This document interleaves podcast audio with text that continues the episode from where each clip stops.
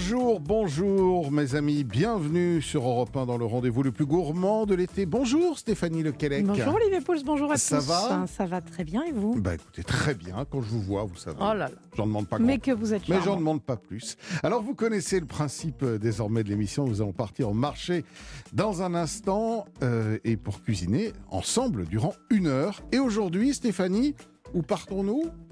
Je crois qu'on part euh, à Tours, Olivier, aujourd'hui. Absolument, une ville dans laquelle on sait ce que bien manger veut dire. Et à Tours, on fait son marché le mercredi matin, place Gaston Paillou. Le samedi matin, place Gaston Paillou aussi, mais aussi place Coty ou encore place Beaujardin.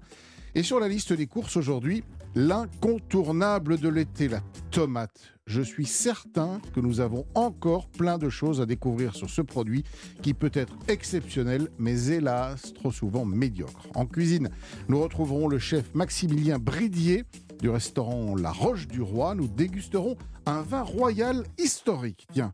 Et puis euh, Stéphanie, vous nous proposerez une recette estivale à refaire chez soi autour du thème du jour. Nous partagerons également quelques bons plans gourmands et ferons voyager nos papis en fin d'émission. C'est le marché de midi et c'est sur Europe 1 jusqu'à midi. Europe 1. Faites votre marché avec Stéphanie Lequelec et Olivier Pouls. Bon, on ne présente plus la tomate. Non, Ah. je crois que cet été, on, on est gâté. plus. Voilà. Alors un fruit d'un point de vue botanique, un légume en cuisine, quoi qu'on puisse en faire un dessert. Depuis qu'elle a été ramenée d'Amérique du Sud par les conquistadors, elle a conquis l'Europe au fil des siècles, au point de devenir l'un des produits préférés des Français, qui en consomment quand même en moyenne 14 kilos par an.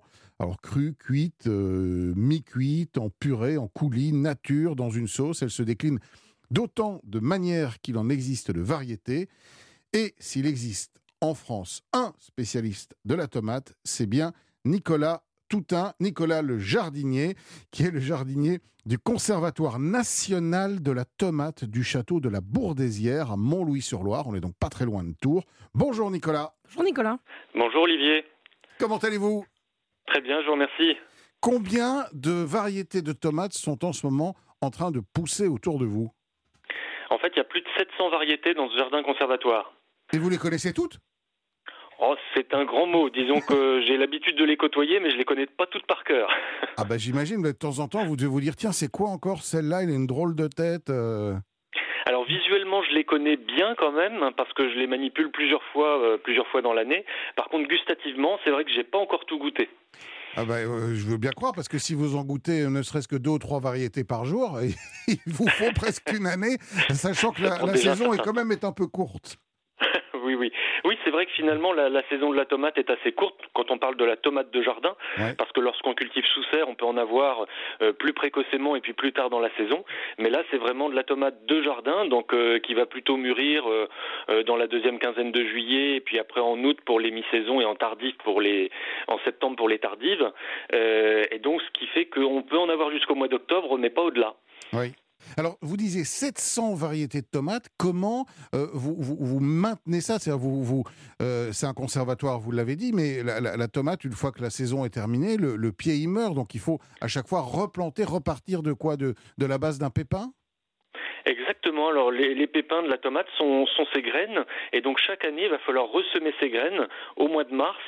Euh, donc je fais ça dans la serre du château parce que les, les graines ont besoin d'être à une température de 20 degrés et euh, la germination va se faire et la plantation en extérieur ne va pouvoir se faire qu'à partir de- du, du mois de mai. Vous savez, on parle des seins de glace qui est une période à peu près vers mi-mai où il n'y a plus de risque de gelée et c'est là que je vais planter les tomates en extérieur. Euh, euh, Donc finalement, c'est un travail qui, qui demande, euh, bah, qui demande beaucoup, beaucoup d'attention et, euh, et beaucoup de patience, parce que c'est vrai que la, la saison, la culture de la tomate, en fin de compte, va s'étaler de mars à, à octobre-novembre, mais finalement, la période de récolte va durer sur 2-3 mois. Dans, dans le commerce, les variétés qu'on trouve, euh, alors on va rappeler que bien évidemment, on privilégie, euh, Stéphanie, les tomates de producteurs, de maraîchers. On demande où elles ont poussé, comment. Celles qui sont euh, pas les plus jolies, un Exactement. peu irrégulières, vous savez, un petit peu salies par la terre parce qu'elles viennent de plein champ normalement. Donc elles ont comme ça retombé, les grappes sont Mm. retombées, ont frôlé la terre. Donc elles sont pas parfaites. Quand elles Euh, sont trop belles, il faut s'en méfier Il d'ailleurs. faut s'en hein. méfier d'ailleurs. Trop régulières, trop trop, brillantes. brillantes, etc. C'est pas bon ça, vous voyez. Non, donc quand on choisit ces, ces tomates, en fait, nous, on trouve globalement au marché une petite dizaine ou une douzaine de variétés. Euh, comment, euh, comment expliquer qu'il y en ait euh, 700 C'est des familles ou c'est vraiment euh, 700 euh, tomates très différentes? Alors là, à la Bourdésière, on n'a que 700 variétés, mais dans le monde, il en existe des milliers. Quand je parle de milliers de variétés, il s'agit de variétés anciennes ou même de variétés euh, modernes, ce qu'on appelle aujourd'hui les hybrides, qui sont la plupart du temps euh, les, les variétés consommées aujourd'hui, qui sont plus productives et moins sensibles aux maladies. Euh, toutes ces variétés qui sont originaires du monde entier ont été créées à partir du, du 18e siècle, et puis on en, on en crée encore aujourd'hui d'autres variétés. Donc c'est l'homme qui a créé, en faisant des croisements euh, entre les, les- les variétés de tomates, euh, acquis de nouvelles variétés. Voilà, ce ne sont pas des espèces sauvages, euh, bien qu'il en, qu'il en existe bien sûr des espèces sauvages dans la, dans la région du Pérou et la cordillère des Andes. Là, vous avez des tomates cerises qui poussent sauvagement dans la moyenne montagne. Oui, parce que la tomate, au départ, quand elle a été ramenée d'ailleurs d'Amérique du Sud, elle était toute petite. Hein. Euh, C'était pas les tomates qu'on connaît aujourd'hui. Ça n'avait rien à voir. Tout à hein. Les, les tomates, euh, les espèces sauvages euh, sont des tomates cerises, des fois très petites, qui sont euh, rouges, jaunes ou parfois vertes. Euh, D'ailleurs, celles-ci ne sont pas comestibles. Mais lorsqu'on l'a découverte au XVIe siècle, elle avait déjà, la tomate était domestiquée par les Aztèques, ce qui fait que on avait déjà des tomates de gabarit moyen qui devaient faire peut-être 50 ou 100 grammes, et on l'appelait, enfin les Italiens l'ont rapidement appelée la pomodoro, Mmh. parce que c'était vraiment la pomme d'or. Elle était déjà, il y avait déjà certaines jolies variétés dorées. Et, et vous, quelles sont vos variétés euh, préférées à déguster? Ah, il y- en a beaucoup. Ce serait assez réducteur d'en citer que deux ou trois, mais euh, je vais essayer quand même. Ouais. Euh, il y a euh, Verna Orange, euh, qui est une variété de type cœur de bœuf, avec une variété très très charnue. Et puis j'aime beaucoup aussi Ananas Noir, qui est peu connu. Alors on connaît la variété ananas parmi les tomates Ouais. anciennes, mais ananas noir, voilà, va avoir des couleurs plutôt brun, vert et rouge à l'intérieur. Donc c'est c'est vraiment de très très belles couleurs et une chair qui est très fondante et sucrée. Puis qu'est-ce que je pourrais vous citer d'autre? Bah, Une autre qui a un nom très évocateur, téton de Vénus. Mhm. Euh, ça c'est une tomate rouge qui est très pointue, un peu typé cœur de bœuf également, mais vraiment très pointue. Et là voilà qui est vraiment très très fruitée. Fantastique. On peut venir vous voir au Conservatoire national de la tomate. Vous vendez des plants, par exemple, si on veut euh, déguster des, des, des tomates un peu bizarres ou, ou introuvables ailleurs? Vous, vous commercialisez des, des graines? Alors, au printemps, on a une fête des plantes où on commercialise des plants de, variétés anciennes, mais ça c'est pendant une période très réduite, pendant notre fête des plantes. Et après, durant tout l'été et même toute l'année, j'ai envie de dire, on a des graines de tomates à la boutique qui sont issues du potager conservatoire. Ah, ben écoutez, on va venir euh, avec Stéphanie faire une petite On va venir sélection. découvrir, Alors oui. pour l'année prochaine, évidemment, parce que c'est pas maintenant qu'on plantera des, Vous en des- des planterez un petit tomates. peu dans votre jardin, Olivier? Mais bien sûr, écoutez, je vais réserver un carré aux tomates euh, anciennes. Merci beaucoup, Nicolas Toutin, c'était passionnant.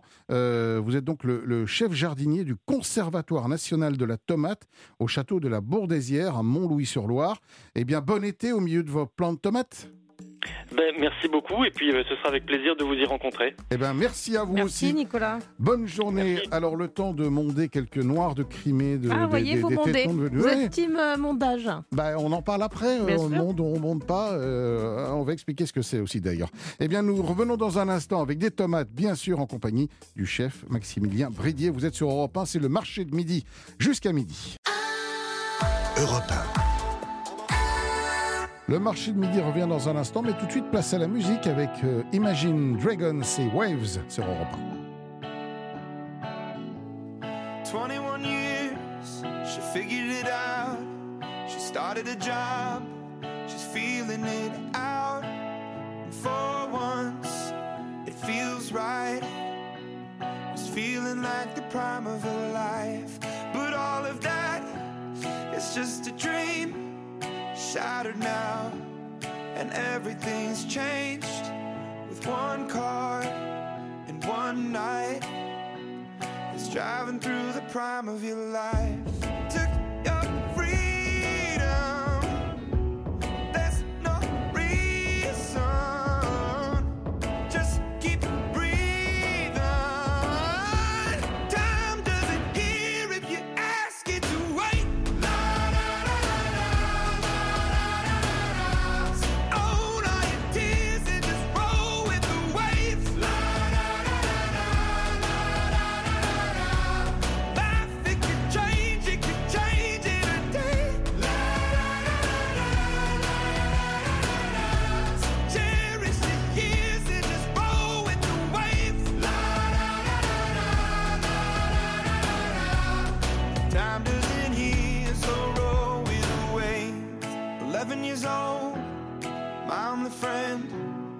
Taking me in.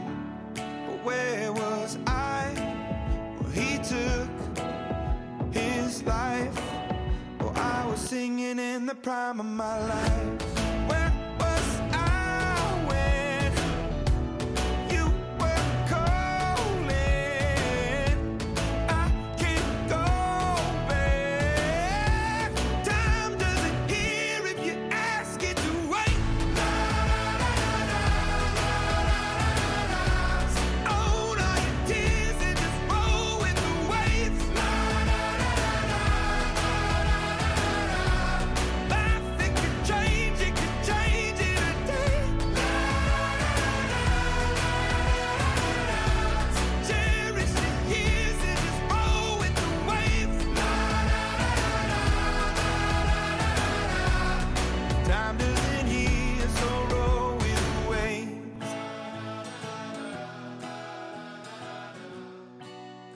C'était le groupe Imagine Dragons avec ce titre Waves.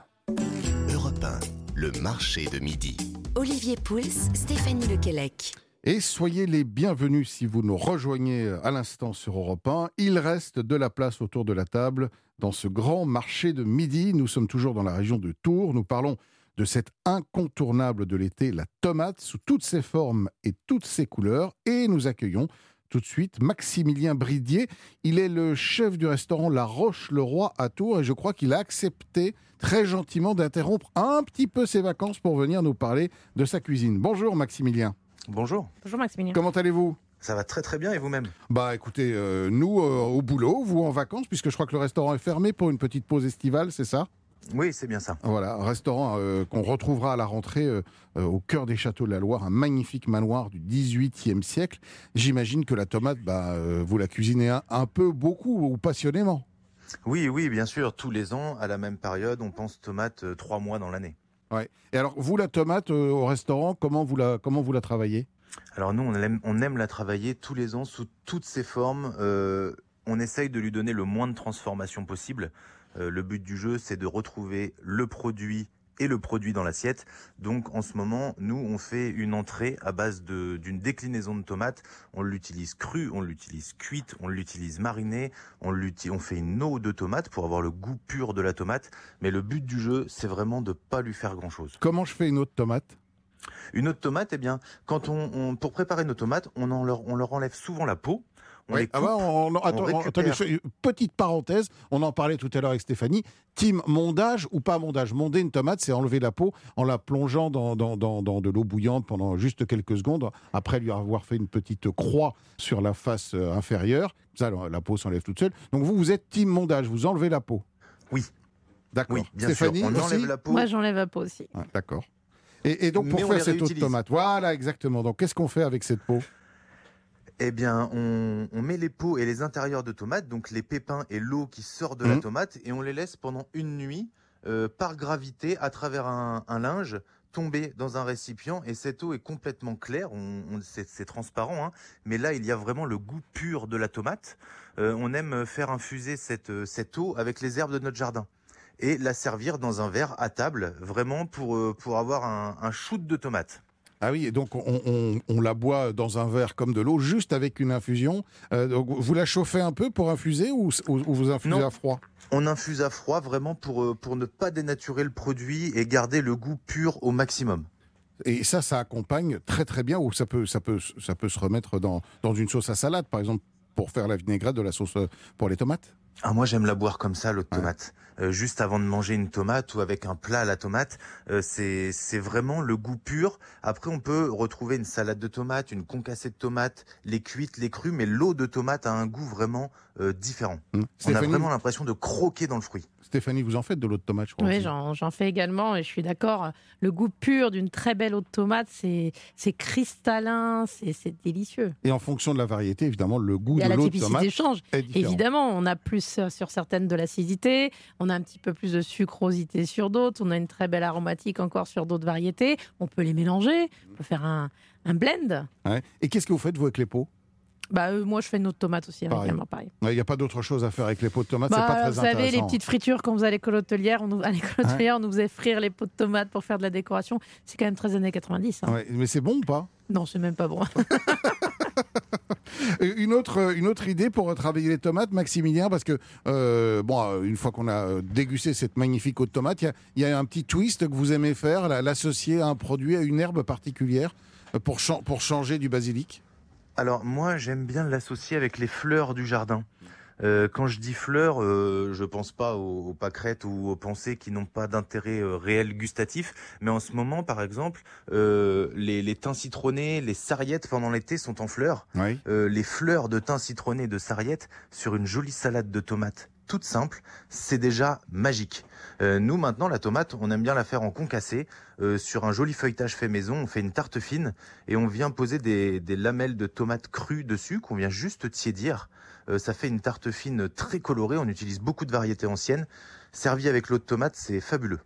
On a très faim, rien qu'à écouter vos suggestions autour de la tomate. Et c'est vrai qu'une bonne tomate, bien mûre, bien juteuse, Elle n'a pas, pas besoin de grand-chose en fait. hein. ah, un tout petit peu de fleur de sel, un petit filet d'huile d'olive, Un peu effectivement une brassée d'herbe ou de fleurs du jardin et normalement ça va bien se passer. Et, ça- et- et surtout, attention, on le répète, on, on- on- euh, j'ai l'impression qu'à chaque fois c'est un peu la même chose, mais pour ceux qui ne le sauraient pas, la tomate, jamais de frigo, on la mange pas froide. jamais, jamais. On ne mange pas sa tomate glacée, on la mange tiède.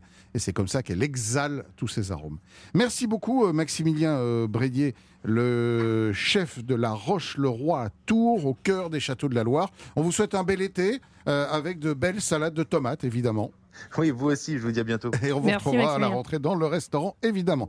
Euh, Stéphanie, vous avez peut-être un petit peu soif, à moins que l'eau de, de tomate vous ait suffi. Alors moi j'a- j'adore l'idée de l'eau de tomate, mais un petit apéritif quand même Olivier, je vous ai connu plus généreux quand même Eh dans bien, cette je vais vous émission. faire découvrir un vin de roi, ou plutôt de reine pour vous, euh, Stéphanie. Mais savez-vous que tous les après-midi de 16 à 18 heures, Bérénice Bourgueil et sa bande convient dans la bonne humeur les auditeurs d'Europe 1 à un tour de France des initiatives locales, des belles histoires, des infos insolites. Et pour les amoureux de nos régions françaises, et nous en sommes, un jeu fil rouge pour gagner des cadeaux. Pour vous inscrire, envoyez région par SMS au 7 39 21. On revient dans un instant, les amis, et on va déguster sur Europe 1. Et tout de suite, un peu de musique avec Charles Aznavour et hier encore sur Europe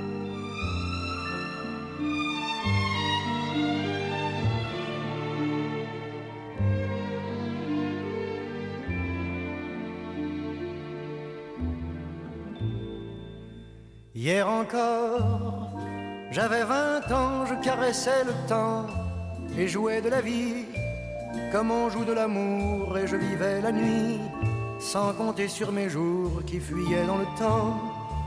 J'ai fait tant de projets qui sont restés en l'air, j'ai fondé tant d'espoirs qui se sont envolés que je reste perdu ne sachant où aller, les yeux cherchant le ciel mais le cœur mis en terre.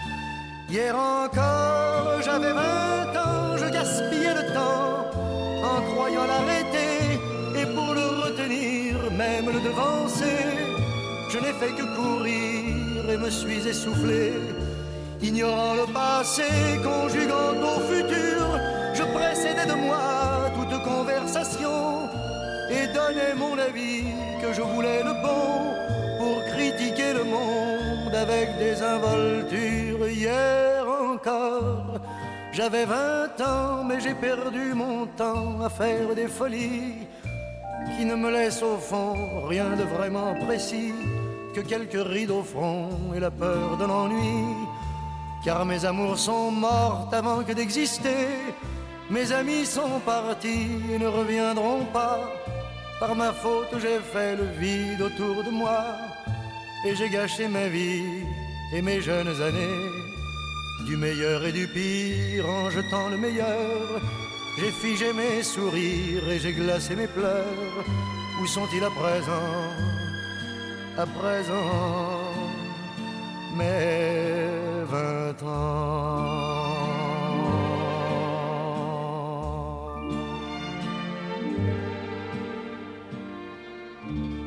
C'était Charles Aznavour, hier encore sur Europe 1. Europe 1, le marché de midi. Olivier Pouls, Stéphanie Lequelec. Ah, sur la route, dans la cuisine, devant votre barbecue ou peut-être allongé tranquillement euh, dans l'herbe. Merci de nous écouter sur Europe 1. Nous sommes ensemble jusqu'à midi avec Stéphanie, évidemment, pour euh, ce marché de midi qui nous emmène dans la région de Tours aujourd'hui. Savez-vous, ma chère Stéphanie, qu'en 1518, François Ier, qui supervise alors la création de son beau château majestueux de Chambord, décide d'y faire planter de la vigne. Alors, il veut évidemment produire du vin, ce qu'il va faire, mais la vigne va disparaître par la suite. Et depuis 5-6 ans, on peut à nouveau déguster ce vin royal issu du terroir du château de Chambord. Pour bien comprendre cette affaire, je vous propose d'accueillir Yann Saucereau. Bonjour Yann. Bonjour. Vous êtes donc le vigneron du domaine national de Chambord. Ça, c'est la classe à, quand même. tout à fait. Tout à fait, c'est ça, oui. C'est moi qui, qui, qui gère les vignes du domaine de Chambord. Donc vous êtes dedans là par exemple? Comme tous les matins, oui, bien sûr. Euh, je suis dedans, faire, euh, on travaille, on fait le relevage en ce moment. Racontez-nous Euh, cons- à quoi ça ressemble. Donc vous avez vu sur le château évidemment absolument magnifique. Bien sûr, euh, oui, oui, des vignes, on a la vue extraordinaire sur le château qu'on domine tous les, tous les jours. D'accord. Combien de euh, combien d'hectares? C'est c'est pas très grand. Hein Euh, 14 hectares. Il a été planté de 2015 à 2019, euh, 14 hectares de vignes. ouais, c'est pas très Euh, grand, mais c'est pas petit non plus. Il y a de quoi faire. Il y a de quoi faire, oui. Ça nous occupe tous les jours. Ouais, ben j'imagine. Euh, Combien de cépages? Alors, nous avons du pinot noir, euh, du gamay pour faire l'assemblage, euh, l'appellation cheverny rouge, du sauvignon et de l'orbois pour le cheverny blanc, et euh, le romorantin, euh, le cépage emblématique de François Ier, Ouais. qu'il avait ramené en 1500. Voilà. Et alors, le- le- la particularité de ce romorantin, c'est que c'est un cépage qui, je crois, est originaire de Bourgogne. Tout à fait. On ne le trouve plus là-bas, mais on le trouve chez vous. Tout à fait, voilà. Euh, François Ier l'avait ramené, l'a ramené, et en le ramenant, il a, il a baptisé le romorantin. Qui s'est trouvé bien dans votre région, qui s'est parfaitement acclimaté, qui est un cépage qu'on ne trouve pas beaucoup ailleurs d'ailleurs. hein. C'est vraiment un cépage très local et très typique. Ben, sur la vallée, sur le Val de Loire, on, on Mm. trouve un petit peu. Dites-nous que- quel goût ça a, le, le romorantin. Ça donne un vin assez sec. Oui, c'est un vin euh, un petit peu sec. Après, ça dépend de la vinification, comment il est fait. Mais euh, oui, oui, euh, après, voilà, oui, c'est un petit peu sec, oui. Et vous, votre cépage préféré, c'est lequel dans toute cette série? Je les aime tous. Ils ont un goût complètement différent les uns des autres. Entre le cheverny, cheverny blanc et le romorantin, j'aime les deux. voilà, c'est- différent, faut savoir, voilà. Et il y, a- il y a un terroir particulier au château de Chambord qui, qui donne la typicité au vin? Alors, euh, Chambord est un, un sol sableux argileux. Il y a une couche de sable dessus et très argileux en dessous. Et c'est ce qui fait son goût différent euh, peut-être des autres coins. Quoi. Hum, Et, et ça sont, sont des, des sols qui supportent assez bien les, les- les climats tels qu'on les connaît, avec le réchauffement climatique notamment Oui, parce que comme en dessous c'est argileux, ça reste un peu humide et, et on arrive toujours à avoir un vignoble beau. Ouais. Stéphanie, ça vous fait rêver le- les, les vignes du château de Chambord quand Bah, même? écoutez, moi je rêverais de, de découvrir effectivement. C'est une région que je connais un petit peu, euh, pour ses vins euh, notamment aussi, mais pas ceux du château de Chambord encore, Ouais. Mais Mais, c'est- bah, mais je crois que vous avez prévu de me faire Ben, déguster. c'est avec plaisir de, de vous accueillir Ouais, et, voilà, de, de vous faire faire une dégustation. et alors après, une fois que les, les vendanges auront lieu, j'imagine en septembre comme un peu partout, et, et les, les- les vinifications, c'est dans les, dans les caves du château? Euh, non, c'est euh, c'est un chèque qui a été fait euh, à la ferme de l'Ormetrou et qui a été construit il y a deux ans maintenant. Et du coup, on, on vinifie à cet endroit-là. D'accord. Et quel type de vinification vous cherchez à, à rester le plus proche du fruit, j'imagine? La vinification, euh, oui, après ça, c'est un petit peu, euh, c'est un peu notre secret. Voilà. Ah, ah bon? Ah, Il y, a- y y des petites, euh, il y a des recettes qu'on connaît pas? Oui, chacun, chaque viticulteur a sa petite touche, euh, voilà, qu'il apporte à son vin et, et qui fait que c'est ça qui est bien, que pas tout le monde a le même goût, quoi. Ouais, ouais, exactement. Et bon, on n'en saura pas plus, j'imagine, mais on peut venir le déguster, le, le vin, au château de Chambord? Tout à fait. Au château, euh, vous avez des endroits où on peut déguster le vin. Et, et bientôt, à la ferme aussi, euh, on pourra bientôt, euh, j'espère, euh, parce que c'est en train de se faire, donc il n'y a rien de fait encore pour le moment, mais ça devrait se faire avec une salle de dégustation pour pouvoir goûter justement et acheter le vin carrément au domaine. Bon, écoutez, merci beaucoup Yann Sosro de nous avoir fait partager votre passion. Vous avez vraiment une Eh ben, chance incroyable. De, vous avez probablement l'un des, vignobles les, les, les- les plus emblématiques et les, et Ah, plus bah, sûr, prestigieux du vrai. monde. C'est vrai, travailler à Chambord est un privilège pour moi et une vue tous les jours euh, qui change euh, avec la brume, euh, un cerf qui passe, voilà, les animaux, c'est magnifique. C'est une ambiance vraiment particulière, avec ce château sublime qui peut évidemment se visiter si vous êtes dans la région tout au long de, de cet été. Faites un petit crochet par le château de Chambord, allez, allez voir les vignes, allez déguster avec modération évidemment les, les- les vins du château. On y trouve des vins blancs originaux, on l'a dit, avec le cépage romorantin. On y trouve quelques rouges aussi très croquants, Oui. très près du fruit, avec le, le pinot noir et le gamay. Merci, je vous souhaite un, un bon été. Vous allez, j'imagine, continuer à travailler parce que la vigne ne se repose pas, elle part pas en vacances. Exactement. Et les, et les vendanges sont à peu près calées pour quand? Vous avez une petite idée Euh, je pense vers le 15 septembre. D'accord. Vendanges qui durent combien Ouais. de temps chez vous? Trois semaines à peu près, ça dépend de la météo, comment euh, elle se prête. Mm. Euh, voilà, on peut pas trop décider. euh, c'est la météo qui nous dit euh, si on avance ou pas. Ouais, Et vous cherchez pas des vendangeurs? Parce que Ah si, Stéphanie, que si. Stéphanie ne savait pas très bien quoi faire à partir du, du 15 septembre. Non, c'est vrai, c'est pas comme si. si j'avais un restaurant, euh, Olivier, euh, en septembre. Ah bah écoutez, on lance, on lance l'appel. Si parmi les gens qui nous écoutent, il y en a qui veulent aller vendanger au château de Chambord, ils prennent contact avec vous directement? Euh, non, c'est avec le château. C'est D'accord. pas avec moi directement, c'est avec le château. Il faut appeler au château et qui vont euh, leur indiquer comment faut faire pour, euh, pour pouvoir venir. sûr qu'il y a plein de, de jeunes gens volontaires euh, qui n'auront pas repris leurs études, qui vont envie de bosser en septembre. Ah bah, peut-être, Corinne oui, Reich, la sûr, oui. réalisatrice, elle lève la main là derrière Oui. la vitre. donc oui, bah bon. oui. On va Ben, faire une avec petite plaisir. équipe. J'accueille tout le monde. Ok, eh ben, merci, merci beaucoup euh, Yann Sosro, vigneron donc du domaine national de Chambord. Euh, bah ça c'était une belle découverte comme Stéphanie. Alors écoutez, vous m'avez bluffé Ouais. aujourd'hui. Ouais, bah attendez, j'ai pas fini. Attends, ah, mais non, c'est à vous de me bluffer en Ah. fait, puisque on va passer à votre J'ai manqué défi. une occasion Ouais, de me taire. Voilà, on va passer à votre défi. Je vous rappelle que nous sommes aujourd'hui dans la région de Tours, qu'on a tout à l'heure récolté euh, quelques 700 variétés de tomates. Vous devriez trouver votre bonheur là-dedans. Écoutez, je suis pas difficile, donc oui, je pense qu'on va réussir à Pour, trouver. pour nous faire un petit défi dans une seconde, c'est la suite du marché de midi qui arrive euh, bah, dans une poignée de secondes, les amis. Restez là, ne bougez pas sur Europe. Le marché de midi sur Europe 1. Olivier Pouls, Stéphanie Lequelec. Les tomates, les tomates, bah, on y est. Je euh, crois que tout est dit. Tout est dit, et puis non, pas tout, tout n'est pas dit, Ah. parce que c'est maintenant à vous, ma chère Stéphanie, parce que c'est le rendez-vous que tout le monde attend, hein, vous le savez. La recette de Stéphanie, originale, facile, avec le produit du jour. Est-ce qu'on peut, ma chère Stéphanie, encore surprendre avec des tomates? Je- Vous me mettez une pression à chaque fois, Olivier. Je ne sais pas si je vais surprendre. Je sais que vous, vous êtes plutôt euh, steak de bœuf euh, au poivre. Mais aujourd'hui, je voulais vous proposer Un steak un au poivre steak de, de tomates tomates. Ouais, par exemple. Ah Par exemple. Ah, ça, ça pique ma curiosité, tiens. Bon, hein, une fois qu'on a eu fait quelques belles salades, alors bon, on peut quand même s'amuser avec les, les- les tomates crues, évidemment. Alors moi, je voulais juste, avant de parler de ce steak de tomates, vous savez, il y, a- il y a une chose que j'adore, euh, qui, qui se fait en Espagne, c'est le pan con tomate. Ouais.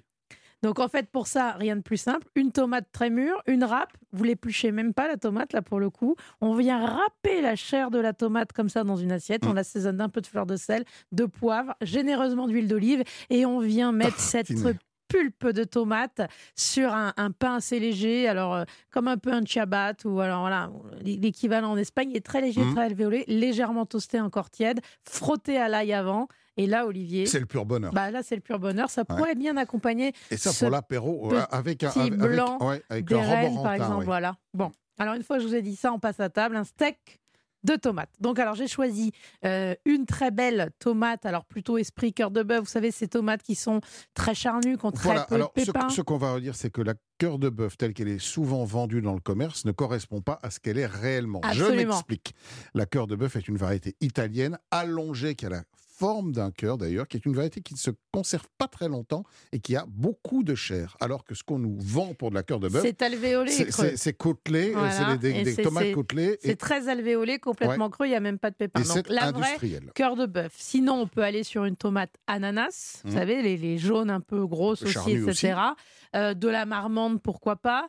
Mais en tout cas, il faut une tomate qui soit pleine de chair et pauvre en, en- en pépins et en jus.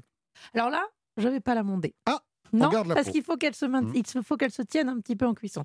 Donc, on compte une très belle tomate de 400, 450, 500 grammes pour deux. Si on arrive Ouais. à trouver ces grosses tomates, euh, voilà. Parfois, ouais. Voilà. Donc, on la coupe en deux tout simplement. Et là, j'ai une petite astuce. Elle est assez moi qui vais peut-être. Non, mais en fait, de- en fait je- on, va inverser. Vous savez, je pense que je- dès demain, je vais prendre le micro, je vais animer cette émission et je vais vous lancer. Non, mais vous allez valider mon astuce. Pour couper une tomate, c'est vrai que c'est parfois un peu compliqué. le- les, les couteaux, même très affûtés, c'est- c'est c'est couteau à pain. Si, bien sûr, le couteau, Couteau si. à pain, les amis, prenez votre couteau à pain. Vous pourrez tailler et couper des tomates aussi fin que vous le voulez. Oui, mais un couteau à pain quand même avec des dents assez rapprochées, vous savez, parce que sinon, si la tomate est très mûre, ça risque quand même de l'abîmer un peu. Donc, il faut une tomate. Ouais. Oui, l'astuce est bonne, Olivier, mais je me Ah. permets de mettre un petit bémol. Il faut des dents, il faut micro-denter, vous voyez. Micro-denton. Voilà, micro-denton. Bon, je peux couper ma Ouais, tomate en deux. bon. Alors, je coupe cette tomate en deux. J'ai réalisé à côté une espèce de petite euh, marinade instantanée qui va servir de déglaçage. Donc, j'ai râpé environ 10 grammes de gingembre frais, une demi-gousse d'ail. J'ai ajouté deux cuillères à soupe d'un bon vinaigre balsamique et deux cuillères à soupe de sauce soja. Jusque-là, tout va bien. Jusque-là, c'est facile. Une très bonne mignonnette de poivre. Donc là, on essaye de la faire maison. On achète, on Mm. l'a dit euh, de nombreuses fois au micro d'Europe 1. euh, on choisit des poivres un peu d'origine. On peut faire son mélange soi-même et on va le On concasser concasse nous-mêmes. nous-mêmes à la minute. Il va libérer toutes Mm. ses saveurs. Et voilà. Je prends ma tomate. Là, je vais la tapoter, vous savez, avec euh, voilà le, petit mélange de poivre pour faire bien adhérer les grains de poivre dans la tomate. Ils Donc là, c'est selon, problème. ouais. voilà, c'est selon son, son goût, hein, Ouais. euh, plus ou moins. Voilà. Et là, soit à la plancha, parce que la plancha peut être allumée normalement à cette heure-ci. Bah, elle chauffe. hein, elle chauffe. Regardez, là, hop, hop. Un petit filet d'huile d'olive, un aller-retour. On va laisser environ 30 à 40 secondes par côté, une, plancha un petit peu chaude. La sucrosité de la tomate va la faire caraméliser légèrement sur le dessus. Et ensuite, on déglace avec cette petite marinade qui va, le, le vinaigre balsamique étant naturellement un petit peu sucré, Lui aussi va. ça va réduire, et ça va venir enrober euh, notre steak de tomate. Alors, une fois qu'on a fait ça, on la, on la dresse dans une assiette. Et là, vous savez, mon amour pour les herbes, Oui. une belle brassée d'herbes du jardin, de la ciboulette, du cerfeuil. J'adore la marjolaine avec la tomate, ça fonctionne très bien. Euh, quelques pignons de pain euh, légèrement torréfiés.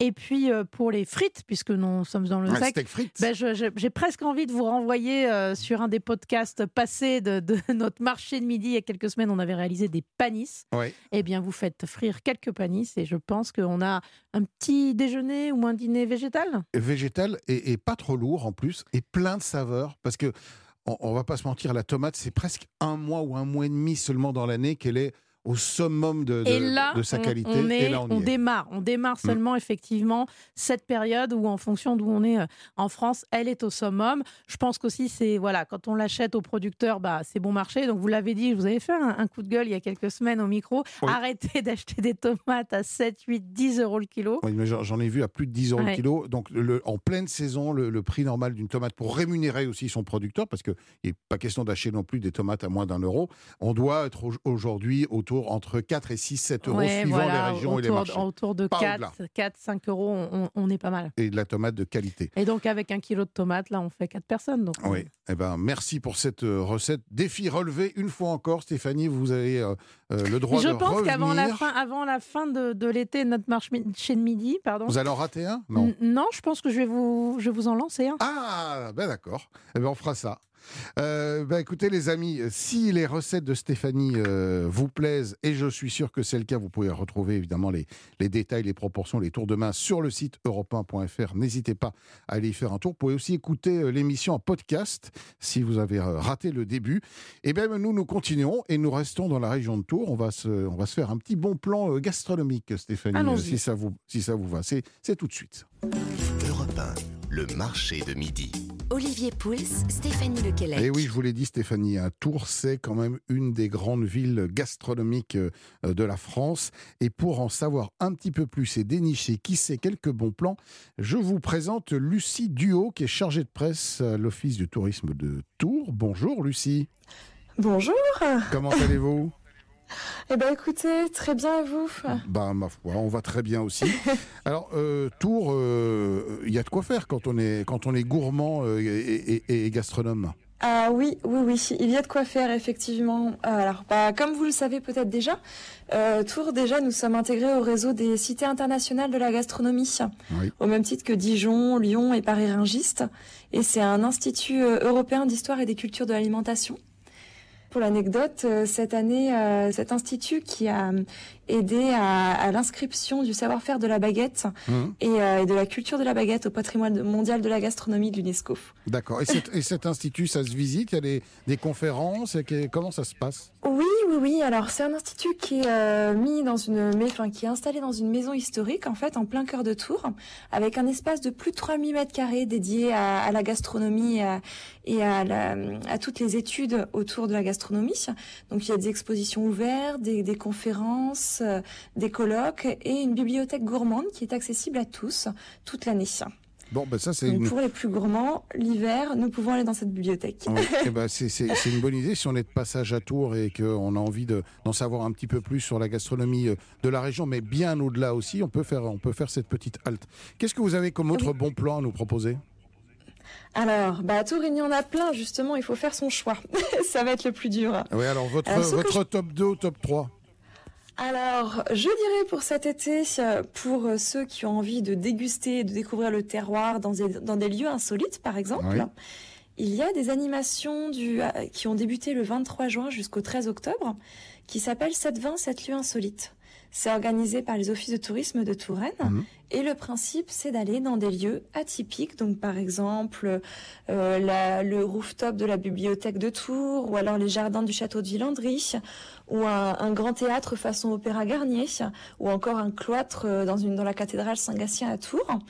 Et pendant une heure, dans ce lieu magnifique, euh, un œnologue et guide sensoriel va vous ni- initier à différents produits du terroir Oh. avec- et des dégustations de vins locaux. Et ça peut être aussi, par exemple, euh, en canoë sous les arches du château de Chenonceau ou une dégustation de fleurs comestibles au château de Valmer. Absolument magnifique. Comment on fait? On s'inscrit? On, on trouve où les coordonnées? Alors oui, oui, c'est réservation donc obligatoire. Donc vous pouvez aller sur le site de l'Office de tourisme de- euh, et des congrès de Tours-Loire-Vallée, Mhm.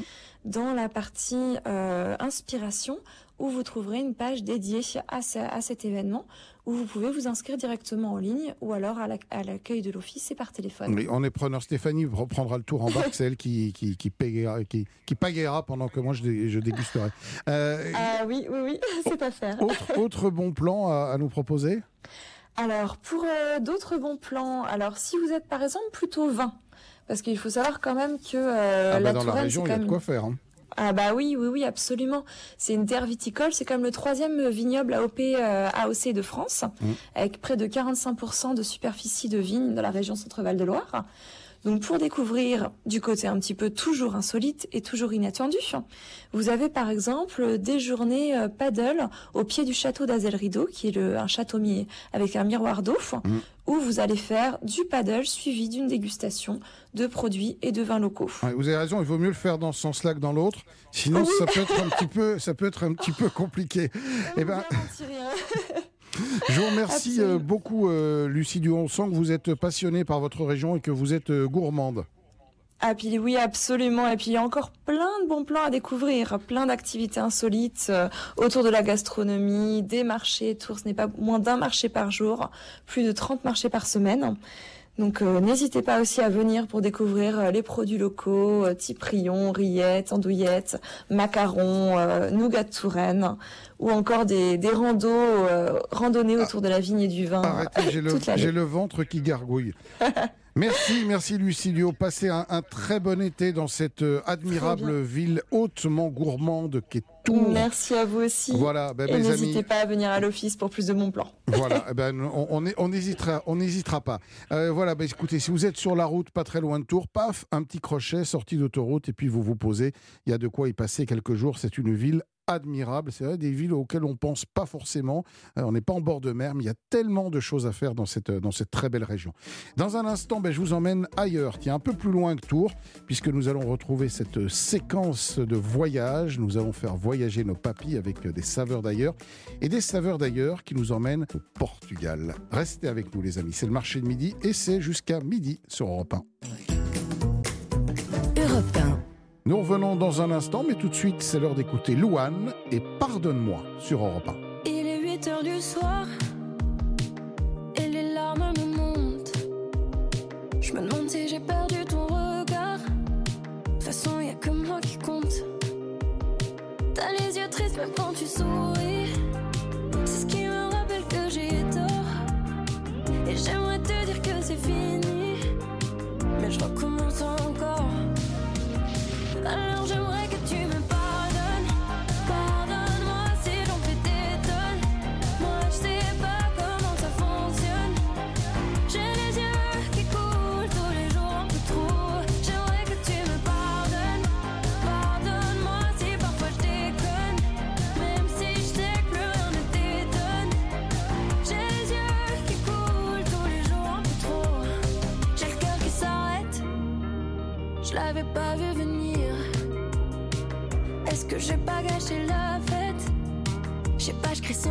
Sans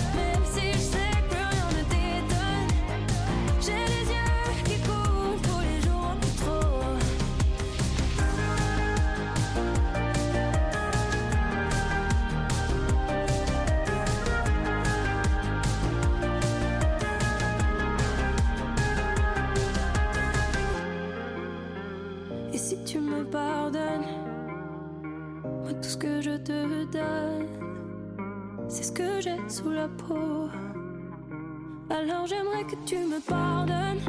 Pardonne-moi si j'en fais des tonnes. Moi je sais pas comment ça fonctionne.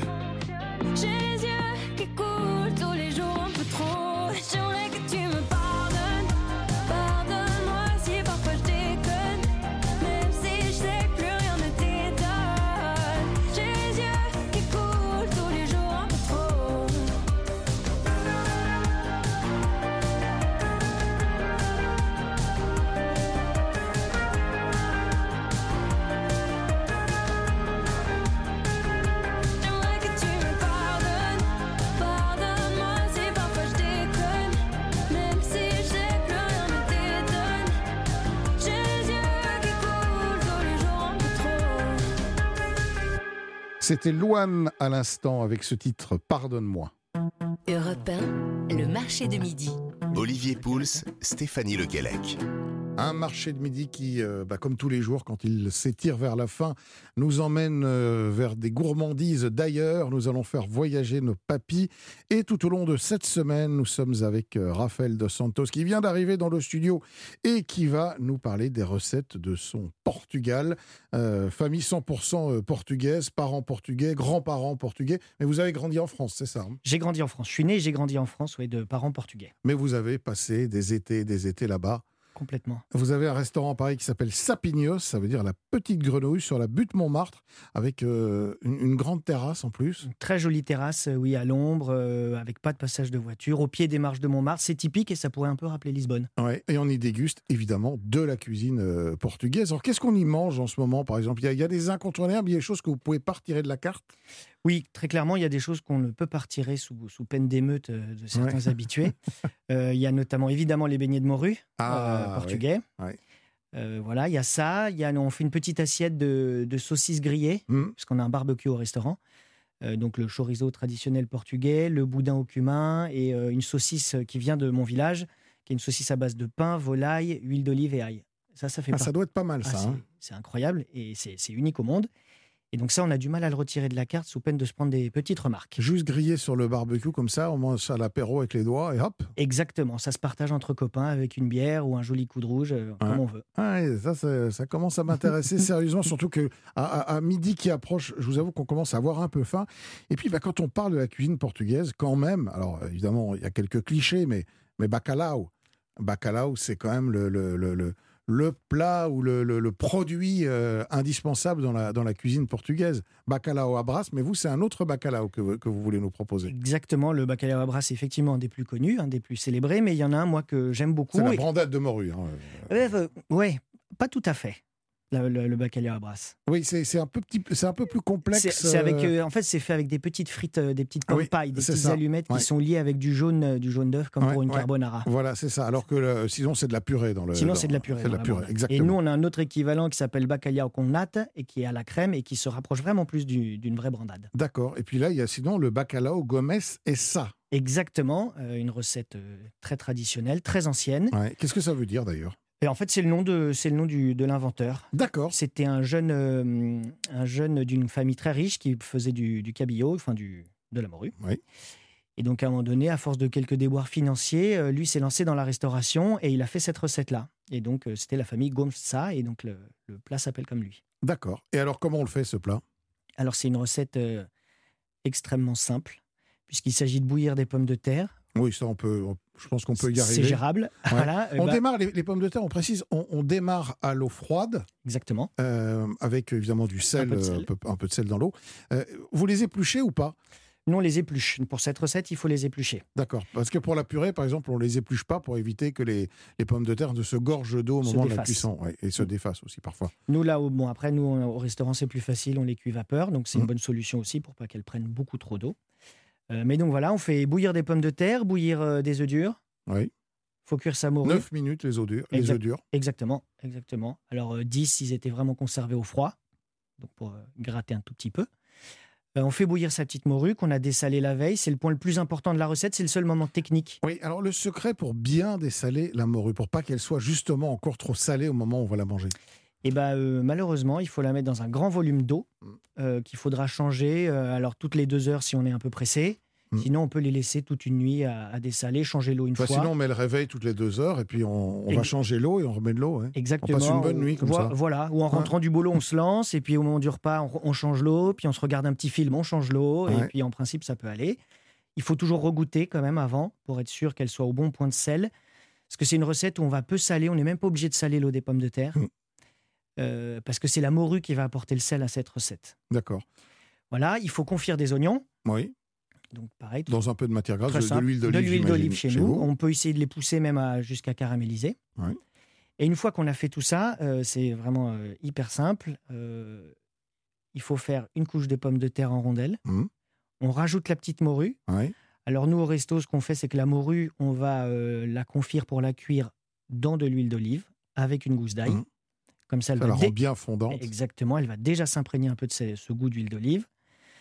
Euh, donc une couche de pommes de terre, une couche de morue, une couche d'oignon. On va rajouter quelques petites olives noires, euh, des petites tranches d'œufs durs. On saupoudre tout ça euh, d'une belle poignée de, de persil plat. Et donc nous, dans notre cas, l'huile d'olive qu'on a utilisée pour confire le- la morue, on, On la réutiliser. on le repasse par-dessus pour bien napper tout ce plat-là. C'est simple, c'est généreux, c'est réconfortant, c'est doux. Et ça se mange tiède, euh, froid Ça se mange tiède ou chaud ou chaud Ouais, mais tiède, ça marche aussi. Bon, ben le bacalao Gomez et ça. Merci pour ce plat traditionnel, cette recette. Alors là, pour le coup, là aussi, euh, hyper facile. Les recettes sont disponibles sur le site europe1.fr. L'émission, vous pouvez euh, la réécouter en podcast, bien évidemment. Et bien voilà, c'est déjà l'heure de replier ce marché de midi pour aujourd'hui. Dans un instant, vous avez rendez-vous avec euh, l'actualité et le journal de midi. Merci Corinne Reich à la réalisation et merci Estelle Gas à la préparation de l'émission. Merci Stéphanie. On se retrouve demain, même lieu, même heure sur Europe 1, entre 11h et 12h pour une nouvelle découverte d'un marché de midi quelque part en France. Bon appétit, bon marché, bonne cuisine à tous et à demain.